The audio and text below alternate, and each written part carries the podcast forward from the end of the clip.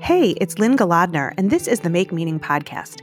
I'm founder of the Your People marketing and PR agency, and I lead the Make Meaning movement, a platform that helps purpose driven visionaries and leaders do business with meaning. On this podcast, you'll hear stories of how people dare to take chances to live the life they want with meaningful work and purposeful days. There are many ways to fill your life with meaning. Join us at makemeaning.org to learn more. Now, on to the show.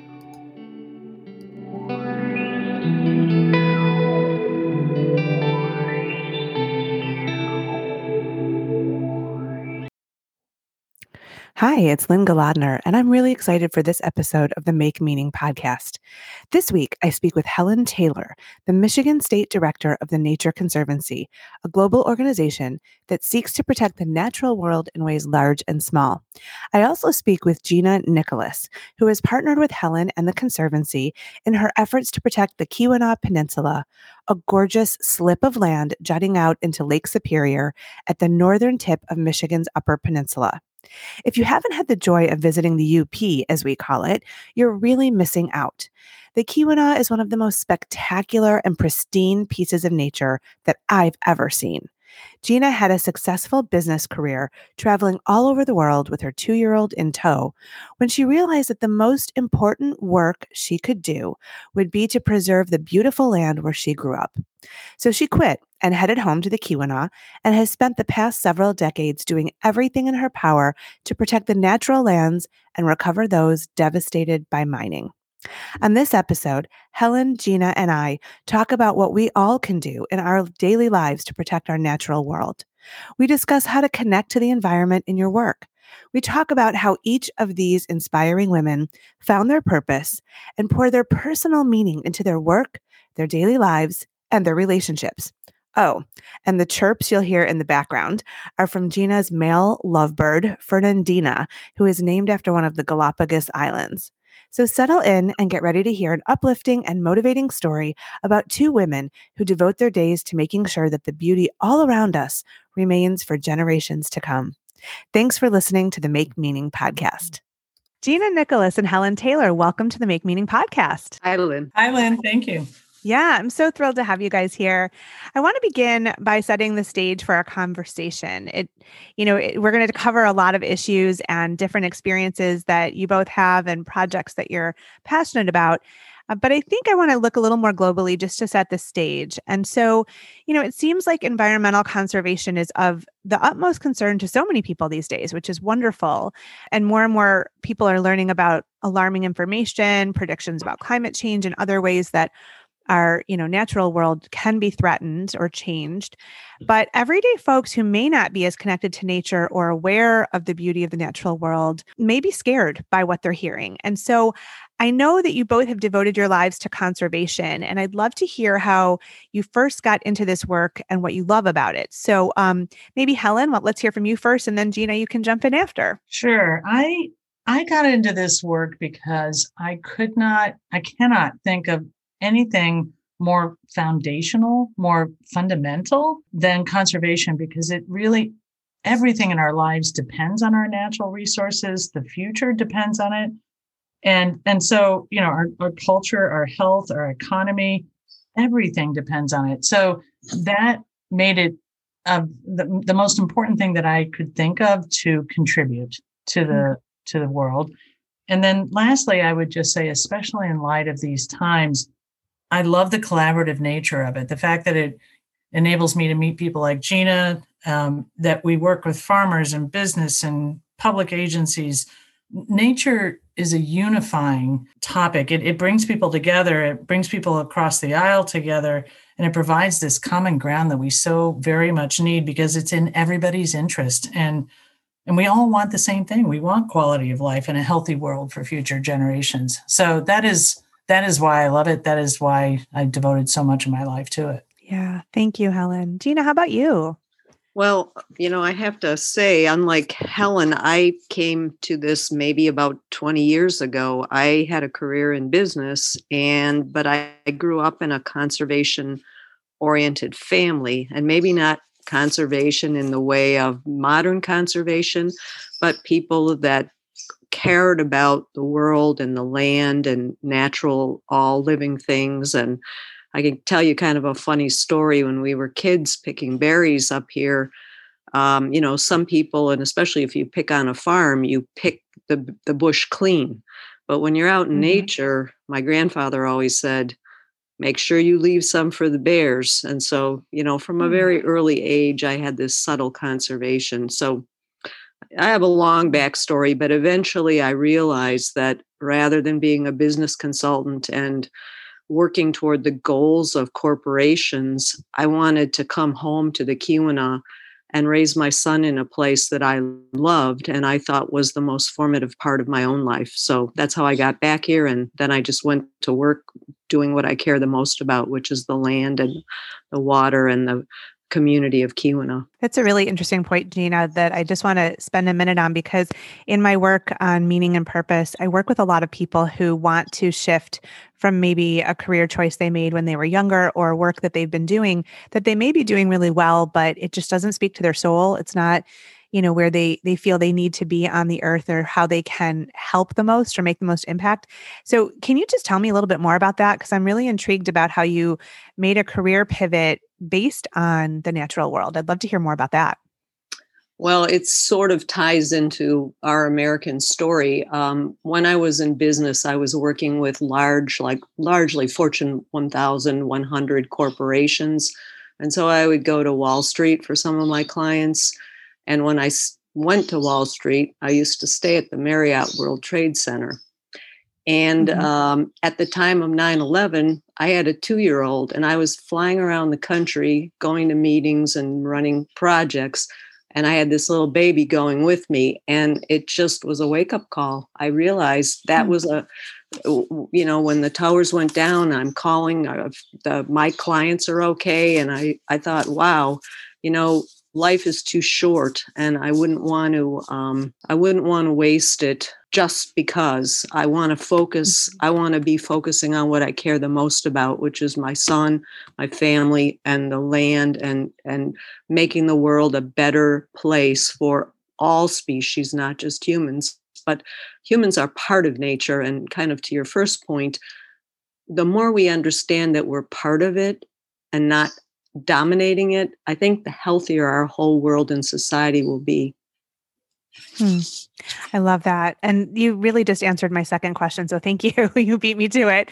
Um, but what I was going to ask is you know, we focus on this show about how people find meaning and purpose in life and work. So that's a perfect answer. And I, I really appreciate it, Gina. And Helen, I'd love to hear from you about how you discovered your personal meaning and then used that realization to inform your work? Was there like a pivotal experience early in life or um, something, you know, a person who inspired you in this direction? What was sort of that that that inspiration for you? I think it's my path through various jobs that led me here. I, I started out in the arts and then I, I have had a kind of a, an eccentric sort of um, path here following that was social services. And I was working in Chicago with kids in the inner city and realized just a block away they had never been to the beach. Their access to nature was really restricted. And, mm. and then I began to realize I mean, I think for me, it was the realization that the most important thing I, I could focus on is making sure that those resources are there for future generations. And so um, I you know, I, I grew up in Indiana and it was a southern part of the state where there, there, just wasn't as many rivers and water. And when I saw the Great Lakes, I think seeing the Great Lakes was the thing that made me just stay in the in the region um, for decades mm-hmm. since. I, I think another thing is it's just I think this is my nature, but it's just it's trying to help people uh, connect Mm-hmm. I find that so often people think, and, and, and unfortunately, in the environmental field, a lot of people think that it's either, uh, you know, there's tree huggers or people that are saying no, when in fact, it's one thing that, especially in Michigan, we can all agree on. We just love our lands and waters. And too mm-hmm. often it's a polarized conversation that is if it's a win loss, when in fact, there's uh, it's about balance and uh, it can be a win win and trying to find those solutions that enable people to solve these problems while protecting our our future and our resources as well as our livelihoods. There's there's a way to do that if we all can hear each other and not begin with where we're in conflict but actually find out that this is very much a, a common ground area. I, I agree with that completely because when you start from a place of shared value or um, shared belief, you know, that you can build. But if it's, you know, here's where I differ from you, it's an argument right from the outset. So um, that's really wise to just come in and say, well, where would industry and, you know, conservationists have common ground and how can we further that conversation and deepen it for everybody's benefit? you know i love that and i and so uh, thank you both for sharing with me your personal journeys um, i'd like to talk uh, specifically about the work that you do and i thought maybe we could um, look big picture michigan um, learn a little bit about the nature conservancy and then dial it into the keweenaw peninsula um, for our listeners who haven't had the joy of visiting our upper peninsula i'd like them to hear about that and then what you're trying to do so helen can you begin by just telling us a little bit about the nature conservancy and its goals in michigan Sure. So many people don't realize we're we're a global organization. So we have mm-hmm. 4,000 staff around the world in 70 countries and staff like me in a place working on the mission which is to protect the lands and waters on which all life depends, which is a pretty, you know, high level statement. What it translates into over the last 70 years is really working all the way from the science and data gathering to tool development to inform decision making to working with those that use natural resources. So, with farmers, with foresters, with businesses, all the way up to informing policy.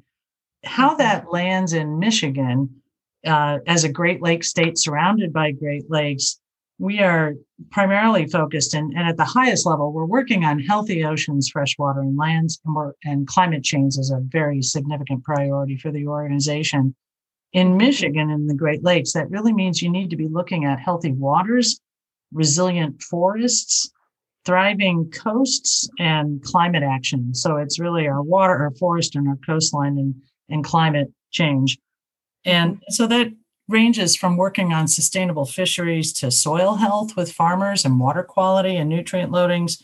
We work on urban issues like green infrastructure in Detroit.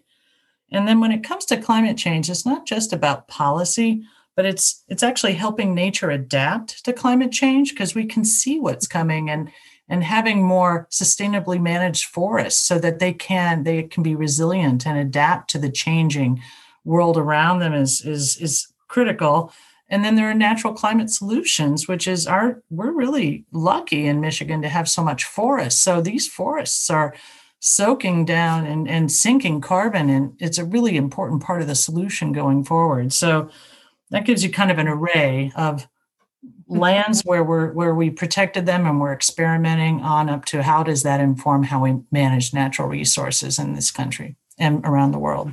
So it sounds like you're doing policy advocacy, you're doing programming. I know that you write about different issues that the consumer public could really learn about or take action on. Is there anything I'm missing on what the conservancy does? Yeah, I think it's the the tangible side. So we've protected now to date in Michigan is um, around the world over 120 million acres, but in Michigan we're about at 390,000 acres. We mm. Many of those are now local parks. They belong to other land trusts. Some of them are state parks. We currently own 56,000 acres. And on those lands, aside from being really important during COVID, because our, our visitation of our preserves around the state are, is, is really rocketed, um, we're mm-hmm using some of these lands to better understand how to manage forests for sustainable forestry purposes, to understanding how that links to water quality. Um, so it's that I think the thing that's missing in that list is the actual applied hands on work in the field, boots in the water. Boots on the ground, working on lands with people that that manage lands and and and and learning from our own experiences of the lands we own. Mm, okay, thank you. Yeah, so then let's get a little specific about the Keweenaw Peninsula, and I'll tell you. Um, I just fell in love. You know, I, I, I have spent my whole life in Michigan. I've lived elsewhere, but came back, and um, we always went, you know, quote unquote, up north from Detroit, which was the top of the Lower Peninsula. And um, as a kid, I never crossed the bridge. I never got into the Upper Peninsula. And so um, we have four teenagers. And a number of years ago, when they weren't teenagers, we packed everybody in the minivan and we headed up there. And it was probably one of my best weeks of life. It was just so incredible. But the Keweenaw was the highlight. I mean, I just felt like, okay, I'm never leaving. I'm just going to stay. And I have some photography from there that is on the walls in our house. And it just feels like such a special place. So, Gina, I wonder if you could tell our listeners a little bit who haven't had the joy of visiting our Upper Peninsula. You know, tell us about the Keweenaw, tell us about your mission there and what you're doing. Okay, thanks, Lynne. And I'm glad for your endorsement that Keweenaw is the best place in the whole world because I agree with you. So it sort of starts with something you'll you'll laugh, but it starts with the fact that Lake Superior and our region is unique in the whole Great Lakes system, and it's the result of billion plus year geologic events that were mm-hmm. massive lava flows and massive rift faulting, and it's the it's the dome of the mid-continental rift. But what formed Keweenaw, the Keweenaw Peninsula, and its sister Isle Royale, was mm-hmm. actually what you know the Keweenaw faulting and a and a series of geologic volcanic events. So if you think about it, all that beautiful country and scenery was all created by volcanoes and lava flows and layers upon layers and then faulting. And so we have mm-hmm. this really special thing. That geology created Lake Superior, which is the deepest, largest, you know, coldest of the Great Lakes. And mm-hmm. it's different than the other Great Lakes that are kind of based on a limestone geology, and it created the uh, the the rugged peninsulas. And those peninsulas, and the reason humans populated the area to begin with, and why we know what we know, is because heavy metals were deposited, and in particular copper. And copper was mm-hmm. deposited close to the surface. So, all the way back mm-hmm. to the mm-hmm. ancient Native Americans and then the Anishinaabe, the Ojibwa people, through to the colonists and the American settlers, copper was the draw. And we were shaped mm. based on an extraction mentality, extracting metal and then later mm-hmm. extracting timber.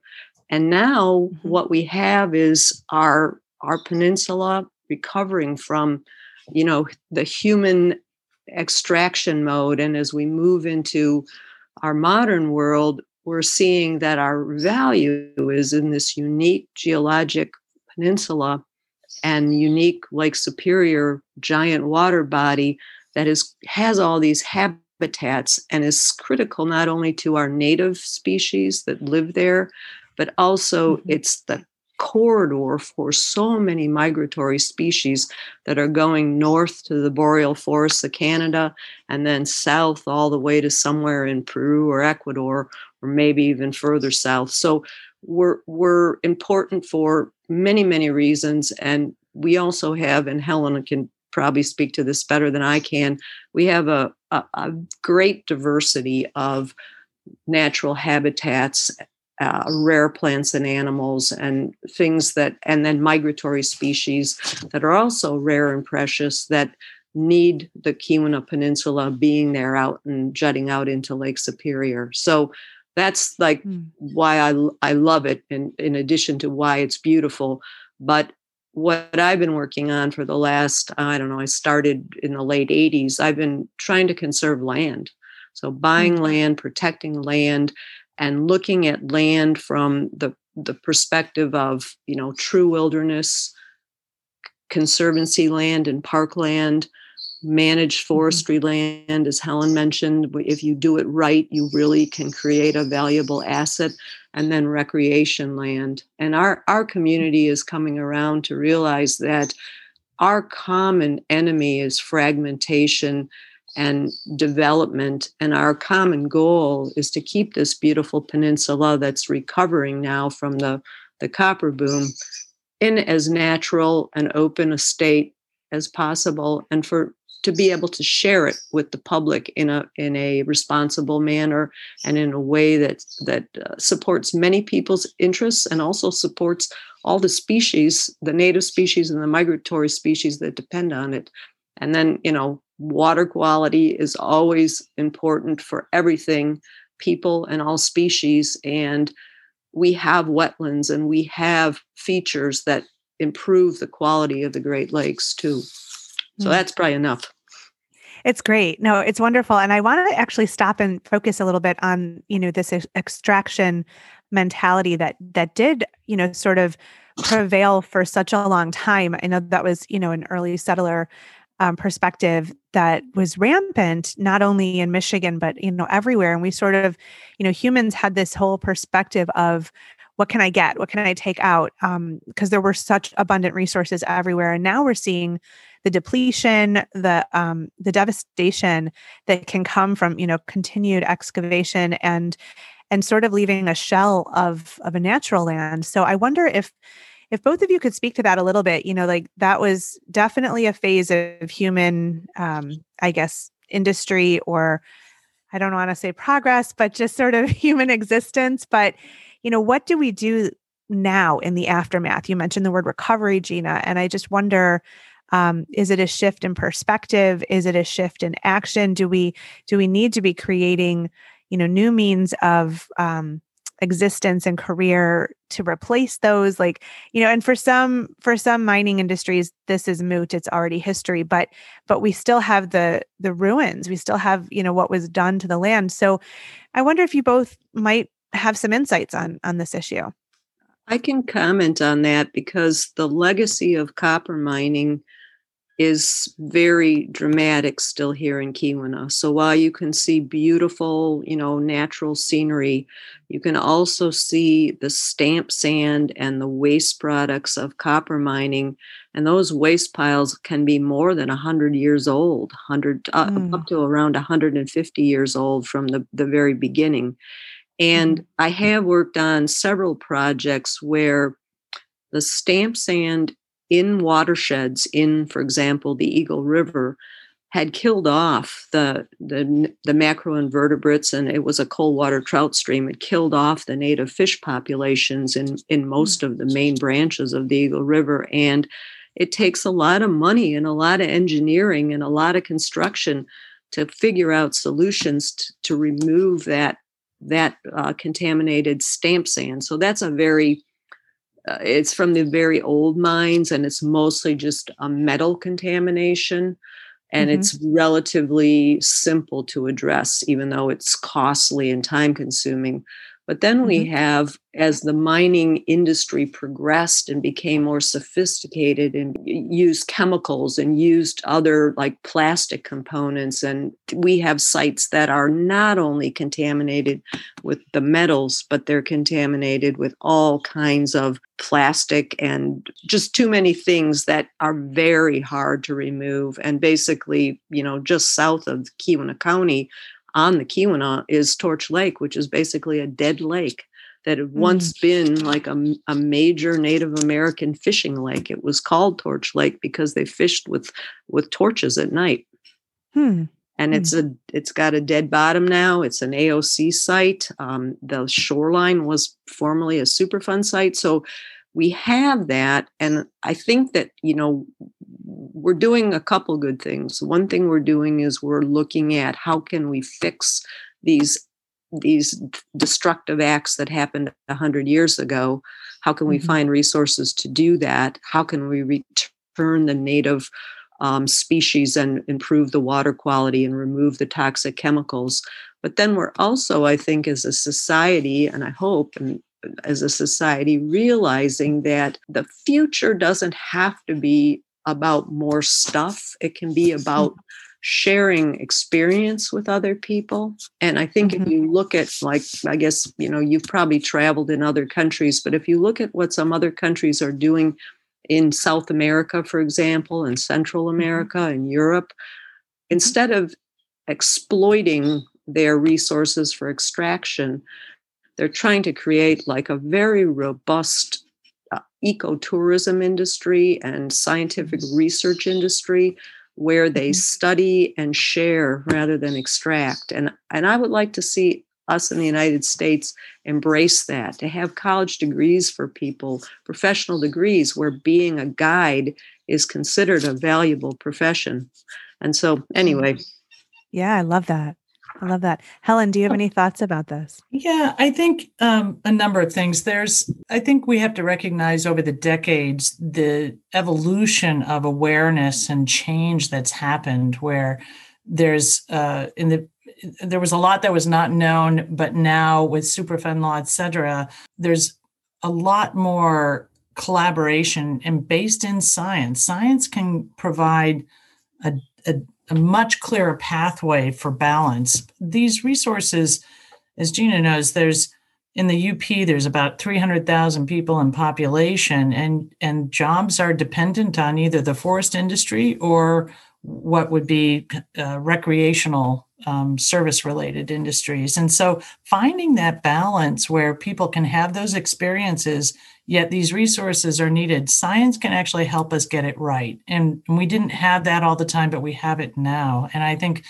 the Keweenaw Peninsula is a terrific example of where they realize their their ecotourism is probably one of their greatest assets. So when you point out that part of the state to people, they know it's the place where the best mountain biking is, where incredible skiing is, incredible outdoor experiences. And I, so I think we, but we have to have an open conversation. And I think it isn't about telling people that they can't have a lifestyle that they were used to, that there's a way to balance that. Uh, because I think mm-hmm. sometimes, um, there's this belief that it's at odds environmentalism with the forest industry and we really uh, you know you can bring that together in a very collaborative meaningful way going forward yeah, I agree with that. I, it's interesting, you know, we're still going through the the coronavirus pandemic, and that's changed so much in our world. And I, one of the things that really struck me early on were stories of how nature healed itself in certain areas of the world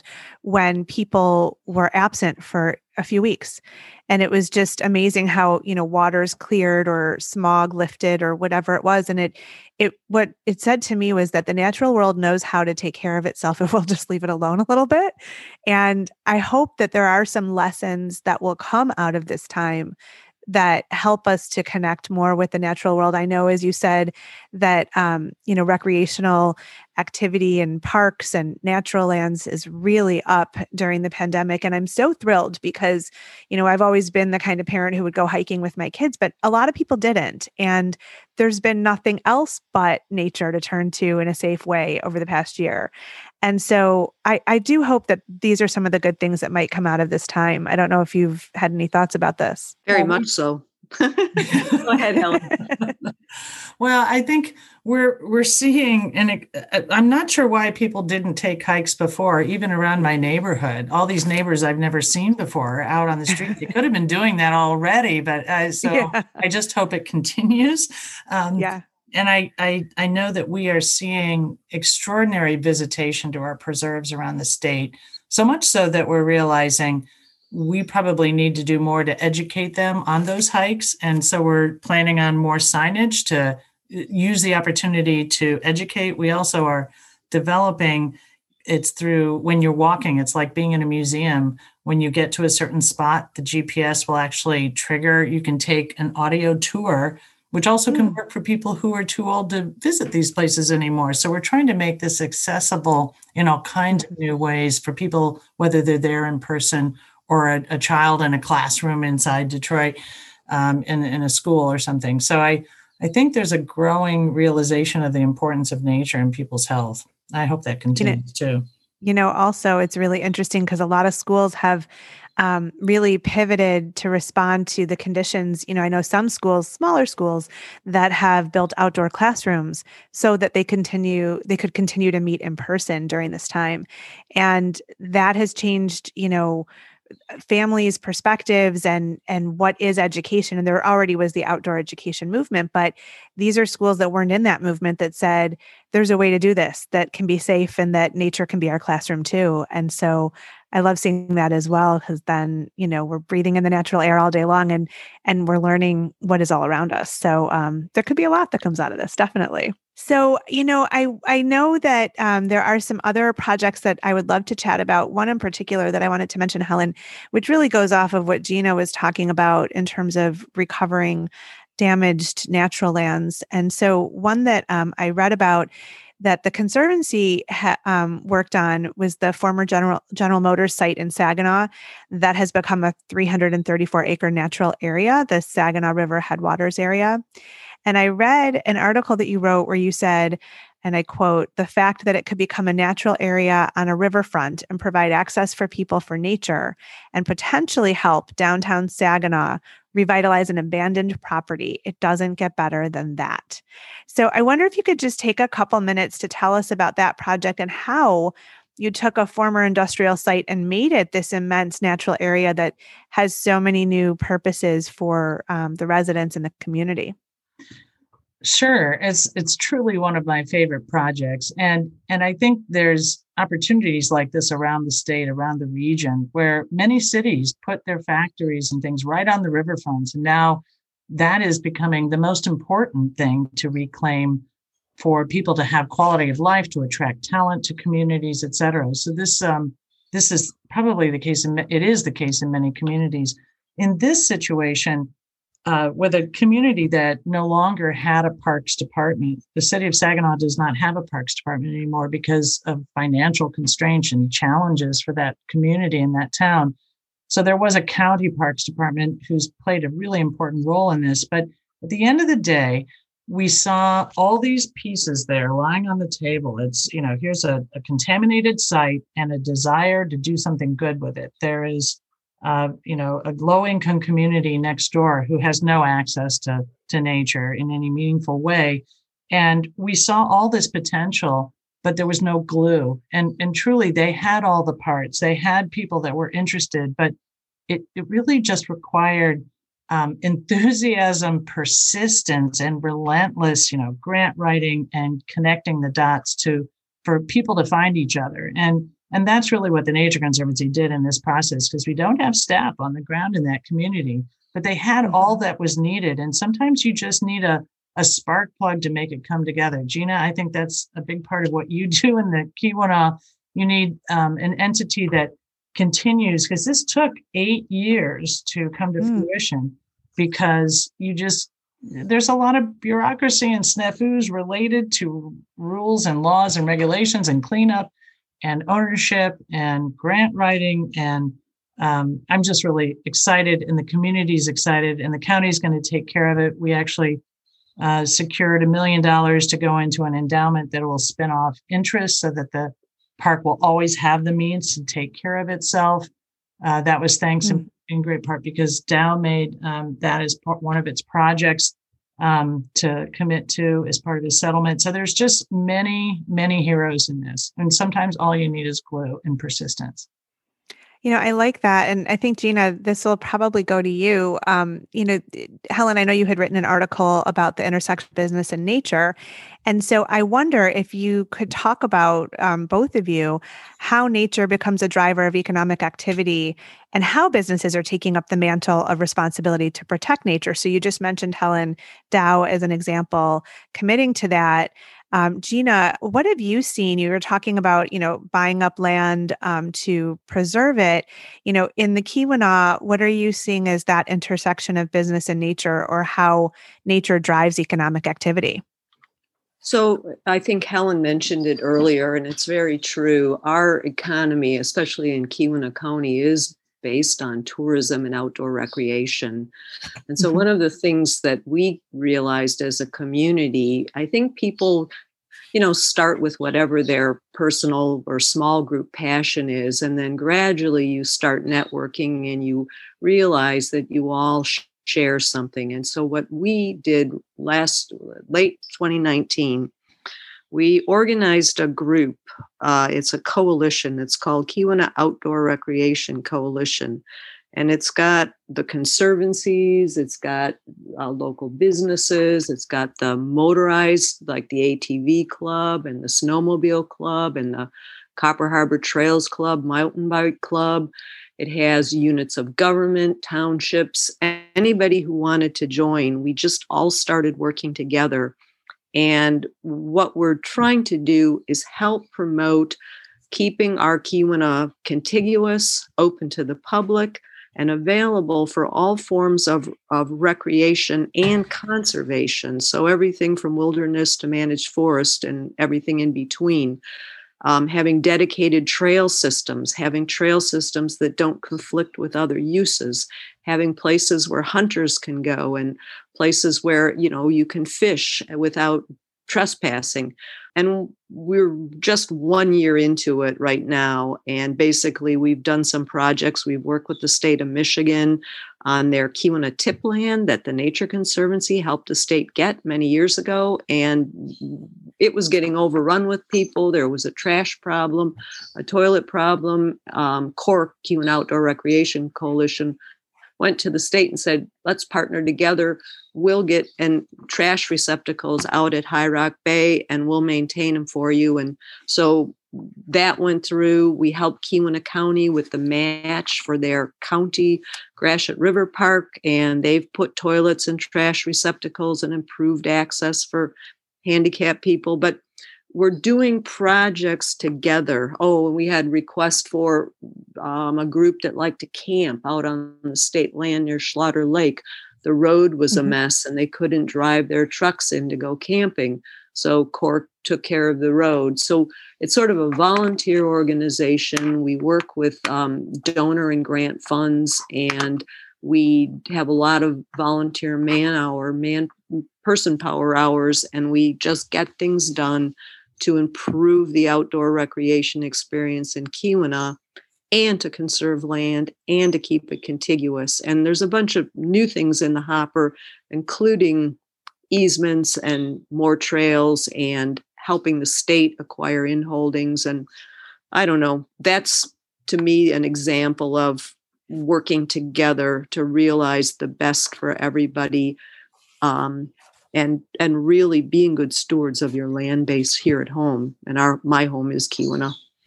I love it. Yeah, that's just a lot of, you know, energy and activity coming together for the betterment of all. And I think that's a great example. So thank you, Gina. I appreciate that. Um, you know, as we wind down, there's two last questions that I want to ask you both. The first one is kind of a big one, but I'm hoping we can offer some practical advice to our listeners because it can sometimes feel overwhelming to think about the state of the natural world and, you know, I'm just one person, you're just one person. How do we find solutions to climate change and shifting landscapes? You know, could it be easier than we think? Is there something that everyday folks can do to make a difference? So, are there, you know, one or two pieces of advice that you might offer um, to our listeners? That they could take away from this and you know put into action in their lives to to help the environment I definitely have a few things I'd love to offer. One would be just thinking about energy efficiency and using less energy, which means you're you're lowering your emissions and your footprint. So I think that's a, a key thing. And doing just those things to your house that actually will save you money because you lose less heat, et cetera. So energy efficiency is a big one. And the utilities will come to your home and tell you all the things that you can do, whether it's changing your light bulbs or where you can insulate better. But that's something we can all do with our own homes and in our own living situations. Another one, um, and I think to me this is is is vital, is have conversations about it. I think in recent years it's it's fine to say the words climate change. Years ago, I you, it was a polarizing statement. In some corners, it still is. It's not a it shouldn't be perceived as a political term. It should be actually a term that um, brings us together to solve some very challenging issues to the world. So, trying to depolarize the terms and actually find ways to everybody notices we're having more severe and more frequent storms. We're noticing the impacts of runoff and losing your topsoil on a farm. We all see the symptoms. And I think the more we can have conversations so that it's not it's not a polarizing issue, but it's something that brings us together is really important. And letting our elected officials know that we care about it, because I think they are concerned um, about leading on some issues when they think that their position is at risk because people have varying opinions. So if we can come together in our communities around these important issues and let our leaders know that we care about the impacts of things like climate change, uh, then we're all working together and rowing in the same direction. So I think that is conversation is really important today. That's awesome. Gina, what um, ideas do you have for listeners that they could put into action today? Well, I agree with everything Helen said. And I also think that everybody should realize that every little thing counts. So, like if you can buy local produce instead of produce from California, I mean, assuming you live in Michigan, or if you can just be more careful with the number of plastic bags or paper bags you take home or if you can you know just every little thing matters. Everything you can recycle matters. And if you're just more conscious of how everything impacts our consumption of natural resources and our consumption of energy. Like i just found out that uh, i had a bunch of old cables and old cell phones and ipads and so on and so forth and i couldn't bear to throw it out. Well, I just found out you can go online with Apple and they'll tell you how to recycle everything. So I got rid of like 10 years worth of bad electronics. It takes a little extra work, but you can do it. And all that helps because if they can recycle the parts of those cell phones, then they don't have to mine that much more of those, you know, precious metals. And I think if we yeah. think holistically about everything we do without being obsessive about it, you know, just do the little bit every day, a little bit every week, and it all adds up. It's all better than not doing anything. I, I think that. be remiss if I didn't mention also just find organizations that are doing meaningful work in this space. It doesn't have to be ours. There's so many, and we're there's more than enough to do. But support the the nonprofit community that is working on this. And some people think I have so little to share; it's not meaningful. Every penny counts. So I'd be remiss in not mm-hmm. mentioning the philanthropy side of this for organizations doing this good work. Yeah, and I will put in the show notes links to your websites and your efforts. And so, um, anybody who's listening who wants to contribute um, to what you what you are doing, we will definitely make sure they know how to do it. Um, so, my final question, you know, this this is a show about meaning and purpose, and we're really guiding people to discover what their meaning is and pour it into purposeful work.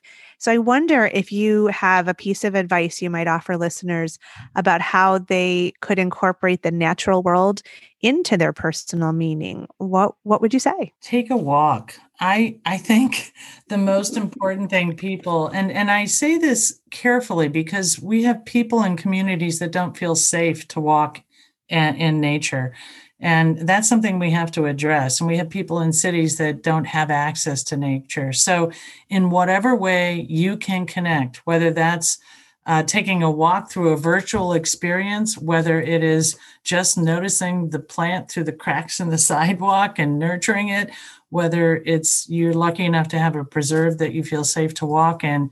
I just think um, people, when you connect with nature, we see how it lowers your blood pressure it takes you out of yourself. It's a way of caring about something other than the uh, challenges that we face every day. I think when we reconnect with nature, we're a much healthier society. Do you know what about you? Well, I, I agree with what Helen said. And I think the other thing is that when you go, when you are lucky enough to be able to go outside in safe places and somewhat natural places, unplug, like be there and don't be like on headphones, be there in the present and and experience everything because you're going to feel things you're going to see things hear things smell things. And i think uh, one particular thing that a lot of people that resonates with a lot of people is birds. And i think that you know if you just start paying a little more attention it's it's it's attractive and it's pleasing and it's um, sort of fulfilling to just learn about something a little bit and not it always be you know on a schedule or on your computer or on something just be there and be watching with your your natural eyes and ears and your natural senses. Wonderful. Well gina nicholas and helen taylor thank you so much for being on the make meaning podcast. Thanks lynne. And uh, can i add one last thing? Yes I think please you take a walk with a little child and and you mm-hmm. talk to a little child that will really expand you know both their and your appreciation of nature i agree that's a good point thank you for adding that and thank you lynne it was a privilege to be on your show much appreciated Thanks for listening to the Make Meaning podcast with Lynne Golodner. You can find us wherever you listen to your favorite podcasts. If you like what you've heard here, join us over at makemeaning.org to discover how you can add more meaning to your life. And hey, if you like our conversations, please subscribe and share this episode with the meaningful people in your world.